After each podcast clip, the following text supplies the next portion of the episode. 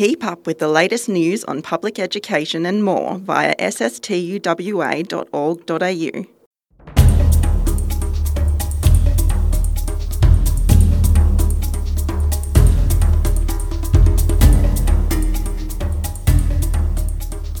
Hello and welcome to Western Teacher Live, the SSTUWA podcast, talking all things education.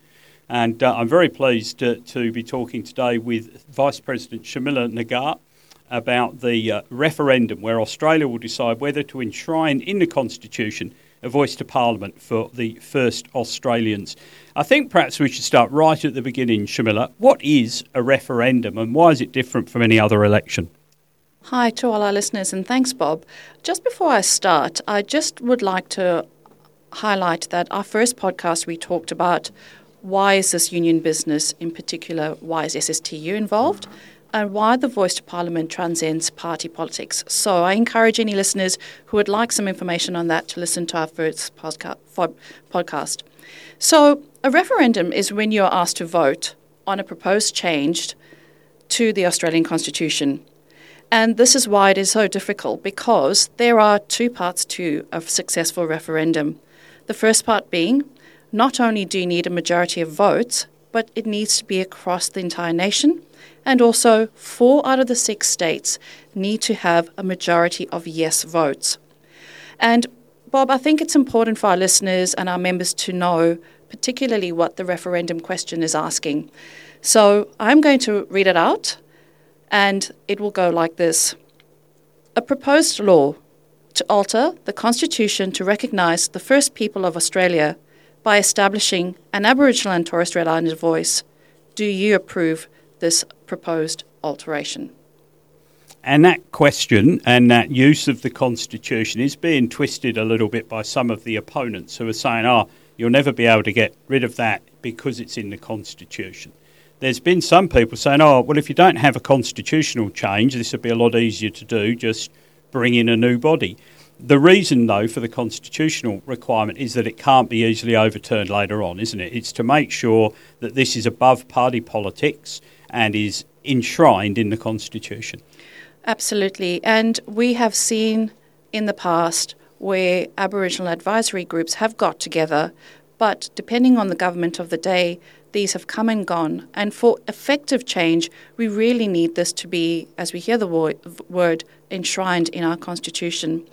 And really, it is as simple as what exactly is a voice to Parliament. And you would have seen aec.gov.au has come out with the yes cases and the no cases. But what it really is is a simple and practical step to give Aboriginal and Torres Strait Islander members a representative voice and a say in matters that really affect them on the ground. And in particular, within education, um, why is that important? Our own um, ATSI committee uh, has uh, put its own views forward and they've actually linked it back to education very closely. But why is a voice so important around educational outcomes? Well, we are really hoping the voice to Parliament, once it's enshrined in the Constitution, will be able to provide guidance around student attendance and also matters that involve how in how and how how and where to tackle student learning and also in those remote and regional areas in particular.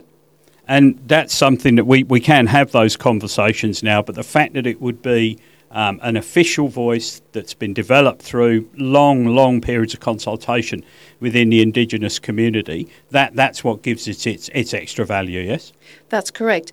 And I just want to also state this is the oldest living culture on this planet, and we are the only Commonwealth country that has not enshrined a voice to Parliament. So we have c- countries like Canada, New, uh, New Zealand, South Africa, even the USA, have acknowledged First Peoples in their constitution. And I want to go back and touch on the very important point that this cannot change anything such as Australia Day or land rights. It is simply a body that the government will be able to listen. And Parliament or government may decide on the day that they would not want to agree with the voice, but at least they will have to stop and listen to what really is being said. And uh, we've seen many, many efforts uh, to, as the phrase has it, close the gap. So hopefully this will be something that makes a vital contribution to that. What is the SSTUWA doing to educate its members and reps and others about what the voice is all about? So, starting this term, we will have six Zoom sessions. The first one starts on the 7th of August, so look out for alert notification.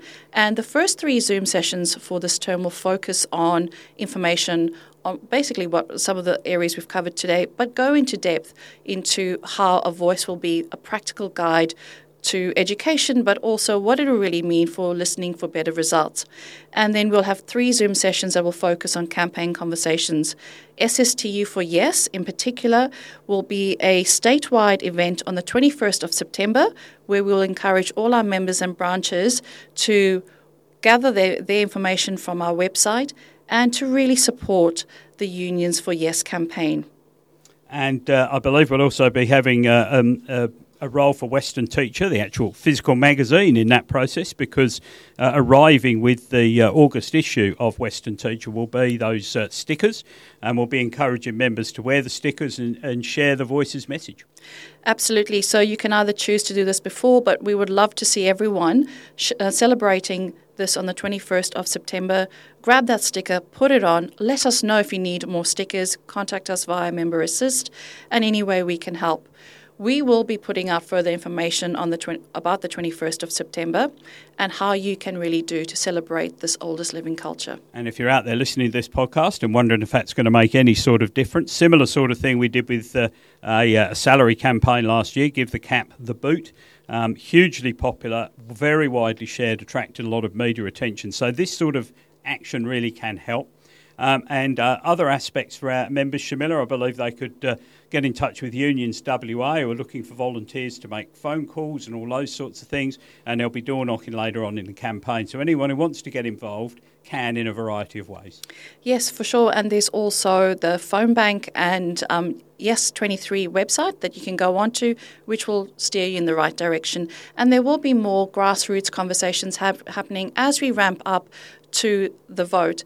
We are estimating but between 10 to 12 weeks before there will be a call for this vote. And uh, we do say to all of our members and uh, non members who may be listening that we respect different opinions. So if you're one of those who's not sure, just go and do, uh, as the common phrase is now, do your own research. Have a proper look at what the uh, Yes campaign is showing uh, and saying and how it is um, getting rid of some of the myths uh, that we are have been perhaps fed around the No campaign. So uh, we hope uh, you'll take a look at it, make your own decision, and then hopefully support the yes vote come the referendum. Uh, Sharmila, thank you very much for talking to us about The Voice. This has been Western Teacher Live. We hope you've enjoyed it, and we'll be back with you soon for some fresh podcasts.